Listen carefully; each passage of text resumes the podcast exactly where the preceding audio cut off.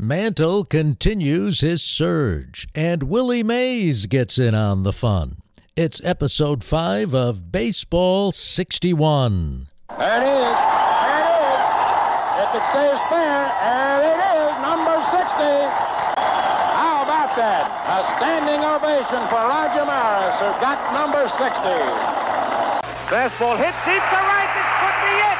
Way back there. Holy cow, it's 61 for Maris.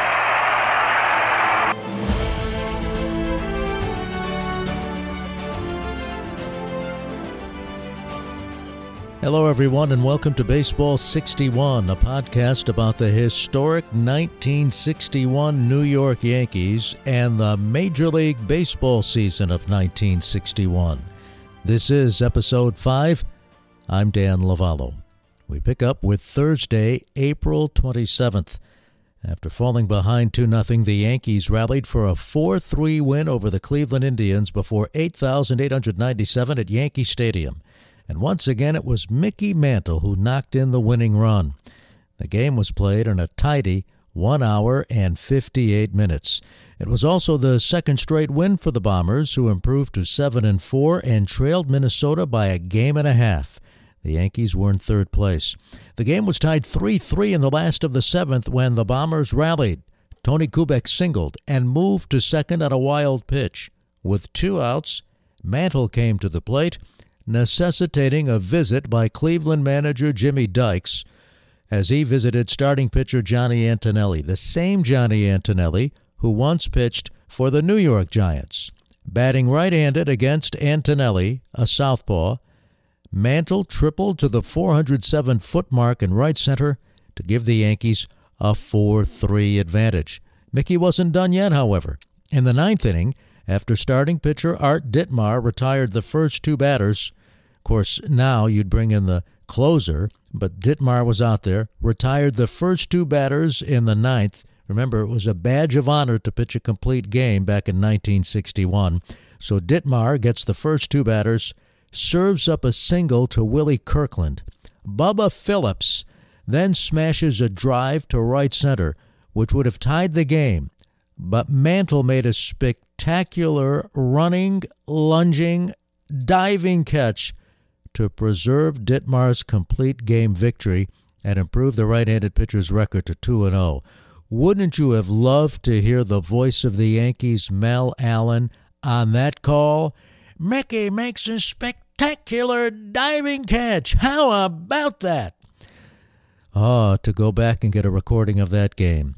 By the way, the Indians on April 27th made news off the field when they announced that Gabe Paul would be their new general manager. This was interesting because Paul had signed a 3-year deal in November to be the GM of the new Houston National League expansion franchise. But not even 6 months into that deal, he bows out to become Cleveland general manager. And if the name sounds familiar, it should. Gabe Paul would become the first major executive hired by George Steinbrenner when he led a group that purchased the Yankees in 1973. From CBS. By the way, April 27th was also a significant date because the Los Angeles Angels played their first home game at Wrigley Field. That's the minor league ballpark, not the ballpark in Chicago, but Wrigley Field, owned by the same person who owned the Cubs and Wrigley Field in Chicago, chewing gum magnate Philip Wrigley. Wrigley owned that field in Los Angeles, and in fact, that was the site where the popular TV series Home Run Derby was filmed at. So the Angels opened up their first home game, and they lost the 3-hour and 13-minute game to the Twins 4-2. But guess what? The attendance was only 11,931.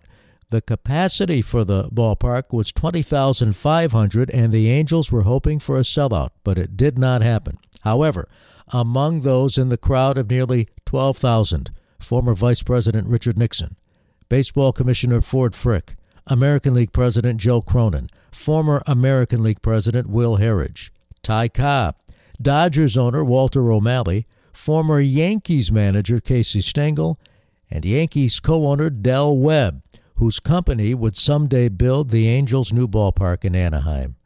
What a crowd. Also of note, on this date, April 27, 1961, the Cincinnati Reds traded catcher Ed Bailey, age 30, to the San Francisco Giants for second baseman Don Blasingame, catcher Bob Schmidt, and a player to be named. At the time, the Giants were in first place by 3 games over the 7th-place Reds. Friday, April 28th. Yankees and Indians scheduled for Yankee Stadium, but they are rained out. Story written in the New York Times by Robert L. Teague focused on the great start by Mantle and how he was turning boos to cheers. You know, it seems hard to believe, but Mantle was booed and sometimes booed unmercifully by Yankees fans on a regular basis until 1961. And many point to 61 as the year those boos turned to persistent cheers as Yankees fans rooted for Mantle to break Babe Ruth's single-season home run record over his teammate Roger Maris. Now, while the Yankees were rained out, 40-year-old Warren Spahn was making news. April 28, 1961, the future Hall of Fame left-hander tosses the second no-hitter of his career, pitching the Milwaukee Braves to a 1-0 victory over the San Francisco Giants before 8,518 fans at Milwaukee's County Stadium. It was also the 290th career win for him. It was also the 52nd shutout of his career as he outpitched hard-throwing right-hander Sam Jones of the Giants. The Braves managed but 5 hits, but scored the game's only run in the first inning on, guess what, a run-scoring single by Hank Aaron. After the game, here is what Spahn said, quote, "This is ridiculous. A fellow my age shouldn't be pitching no-hitters." Among the heroes in the game, by the way, was Milwaukee shortstop Roy McMillan, who played a fine game in the field that night. If that name sounds familiar, he later went on for a time to play for the New York Mets and briefly managed the Mets when Yogi Berra was fired as the Mets manager near the end of July in 1975. Roy McMillan was hired to take Yogi's place. Incidentally, the catcher in that game, the fellow who caught Spahn's no-hitter, a rookie by the name of Charlie Lau. The regular catcher, Del Crandall, was sidelined with an injury.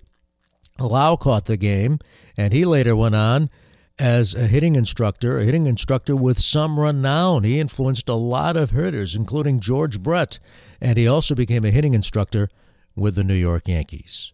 Saturday, April 29th. It's a cool afternoon with rain in the forecast at Yankee Stadium, but the Yankees defeat the Cleveland Indians 4-2 in front of 14,624 fans, and they improved their record to 8-4 in quick fashion. It took only 2 hours and 10 minutes to play the game. This time, Yogi Berra was the hero. Yogi followed a Mickey Mantle single in the first inning with his first home run of the season, and Roger Maris added the other 2 runs with a sac fly and run-scoring single. John Drebinger, writing in the New York Times, Maris was showing signs of shaking his early season slump. Remember, through now 12 games, Maris had hit only 1 home run. Louis Arroyo pitched a scoreless 8th and 9th inning in relief of starter Ralph Terry, who won his first game of the season. And the left fielder in that game for Cleveland was Tito Francona. He went 0 for 4 in the contest. His son Terry, often referred to as Tito, of course, is now the manager of the Indians. Sunday, April 30th. How did the Yankees do against the Indians? They didn't play the Indians. They were still doing this in the late 50s and early 60s, where you would begin a weekend series on a Friday, end it on a Saturday, and begin a new series on a Sunday. And that's what the Yankees did. After the Saturday game, they went to Washington, D.C. to play the new Washington Senators at Old Griffith Stadium in a Sunday doubleheader. And in front of 21,904 fans on Sunday, April 30th, the Yankees won the opener 4-3. Whitey Ford improved his record to 3-1, pitched 6 innings of 2-run baseball, and guess what? One day after pitching 2 scoreless innings in relief against the Indians, Louis Arroyo came on again, pitched another 2 scoreless innings.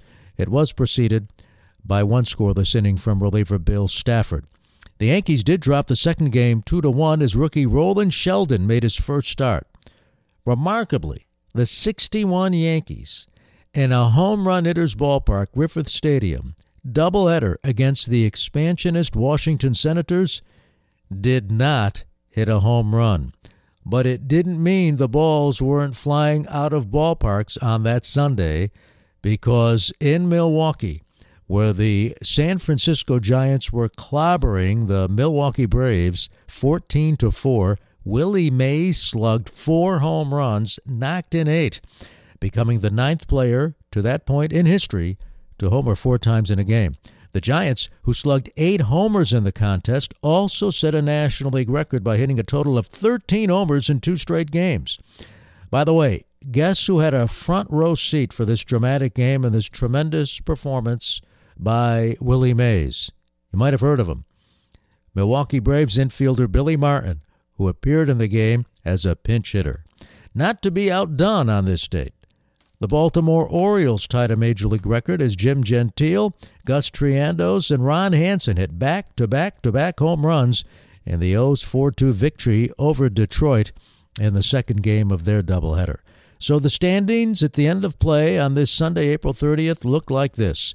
Detroit led the second-place Yankees, who are now 9-5, by 1 game in the American League, with the Angels in last place 5.5 games back, while the National League standings, the Giants were on top by a half game over Pittsburgh and 1 over the Dodgers. Cincinnati was in last place 4 games out. And there was some other sports news on this Sunday, April 30th, 1961. Arnold Palmer carded an eagle on the 15th hole to boost him to victory at the Texas Open in San Antonio. Total prize money for that golf tournament, $30,000. How much did Palmer win? $4,300. Monday, May 1st. The Yankees had a day game scheduled in Washington, and it was on radio only. No WPIX-TV. As it turned out, there wasn't even a game on radio. The Yankees were rained out yet again. But Yankees manager Ralph Houck was singing the praises of rookie pitcher Roland Sheldon. Remember, he started the second game of that doubleheader against the Senators, and although he was the losing pitcher, the 6'5", 185-pound right-hander allowed just 2 runs on 5 hits, struck out 8, and walked only 2 over those 7 innings. Here's what Houck said of Sheldon, quote, "He certainly impressed us. It won't be long before we'll be starting him again." Houck added that the current plan was to keep Sheldon as a spot starter. As for his performance, Sheldon added, "I made the wrong pitch to Dale Long, and I also got a little mixed up pitching to Gene Woodling." Well, those names should sound familiar. Long and Woodling did play for the New York Yankees. For the Yankees, it was now on to Minnesota to play their first ever game in the Twin Cities. Meanwhile, on May 1st, the Boston Red Sox were making news as Jackie Jensen left the team while the Red Sox were in Cleveland. Here's what Jensen had to say. "I've had it. I know when my reflexes are gone, and I'm not going to be any 25th man on the ball club." So Jensen, who had a fear of flying, he did not like to fly, took a train from Cleveland to his home in Crystal Bay, Nevada. And even in those days, the media was able to not only track Jensen down, but his wife, the former Zoanne Olsen, who was once an Olympic diving champion. Here's what she said about Jackie. "I'm just speculating, but I have to think Jack feels he's hurting Boston's chances." So Jackie Jensen retired. As for the Red Sox, they were tied for 4th at 7-7, 3 games behind the first-place Tigers. Tuesday, May 2nd. The Yankees were in Minnesota, and once again the game would not be televised, but there was an ad in the New York Times. Catch the Yanks versus Twins today and tomorrow, 3:25 p.m. on WCBS Radio 880. Play-by-play by Mel Allen, Red Barber, and Phil Rizzuto. Pre-game, baseball warm-up with Marty Glickman. The Yankees-Twins game, New York's first in Minnesota, a classic example of how baseball has changed. 16,669 fans in attendance on a cold afternoon. But the Yankees tied the game 2-2 in the seventh inning as Moose Skowron hit a solo homer off of Twins starting pitcher Camilo Pascual. Now here we are in the 10th inning, still tied 2-2, and who's out there? Starter Camilo Pascual. He retired the first two batters in that 10th inning before giving up a double to Tony Kubek, followed by walks to Hector Lopez and Roger Maris. Still no reliever.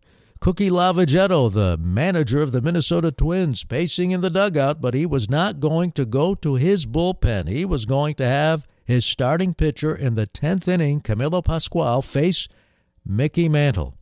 And Mick did not disappoint. He slugged a grand slam 402 feet from home plate into the center field bleachers. The Twins did rally for 2 runs in the bottom of the 10th, but the Yankees held on for a 6-4 victory as Jim Coates picked up the win in relief. And guess who closed it out? Louis Arroyo, after Ryan Duran failed to retire a batter in that 10th inning. The home run by Mantle, his 8th of the season, in the Yankees' 16th game. Remember, one game was rained out, but the records counted because it was rained out after the 5th inning. It was also the 6th grand slam of Mickey's career. Meanwhile, both the Twins and Yankee players had some complaints about the Twins' new ballpark, Metropolitan Stadium, which was still under construction. They were still building that park, but games were being played. The players complained about the batter's eye in center field. It was painted too light a color green, they said, and the outfielders had a difficult time picking up fly balls, losing the ball against the backdrop of the ballpark's third deck. It had those 3 decks, and they went real high, and the outfielders are having a difficult time picking up fly balls. Wednesday, May 3rd. What do you mean picking up fly balls? Picking up the flight of the fly balls. Wednesday, how could you pick up a fly ball, right? Wednesday, May 3rd, the Yankees pounded out 12 hits and routed the Twins starter Pedro Ramos, who would someday be a Yankee, in a 7-3 win in front of 18,158. And the big hitter was Roger Maris, who slugged his second home run of the season, a 3-run blast to highlight a 4-run 7th inning. Although Mantle didn't homer, he did have 2 singles, extending his hitting streak to 15 games. Bob Turley hurled the distance, improving to 3-1 on the season. Yogi Berra was supposed to catch the game, but was a late scratch with a sore neck. Johnny Blanchard, who lived in Minneapolis, got the call to replace the redoubtable Berra, and he went 1-for-5 with an RBI. The win also lifted the Yankees into a first-place tie with the Tigers, both clubs at 11-5. Meanwhile, off the field, a former Yankee was making news. Gil McDougall, remember him? He retired at the end of the 1960 season from the Yankees, the only big league team on which he ever played. He was hired by former Yankees general manager George Weiss, now the president of the yet-to-be-named New York National League expansion club, to be a scout. "I've never wanted to coach or manage a baseball team," the 33-year-old McDougall told the media. "That would have meant traveling and being away from my family. That's the reason I got out as an active player. I was tired of the travel, which kept me away from my family. I probably could have played a couple more years, but I thought it would be better to get out while I was still at the top rather than to start downhill." McDougall continued, "My interest in baseball is as keen as ever, and I've been watching high school and college games around Bergen and Essex counties." McDougall had a great career, a 4-time All-Star, owned a maintenance company in New Jersey. He and his wife had 4 children. Weiss said of McDougall, the 22nd scout he had hired for the new National League club, "Gil always was a student of baseball, the type who would lend himself to scouting." Thursday, May 4th.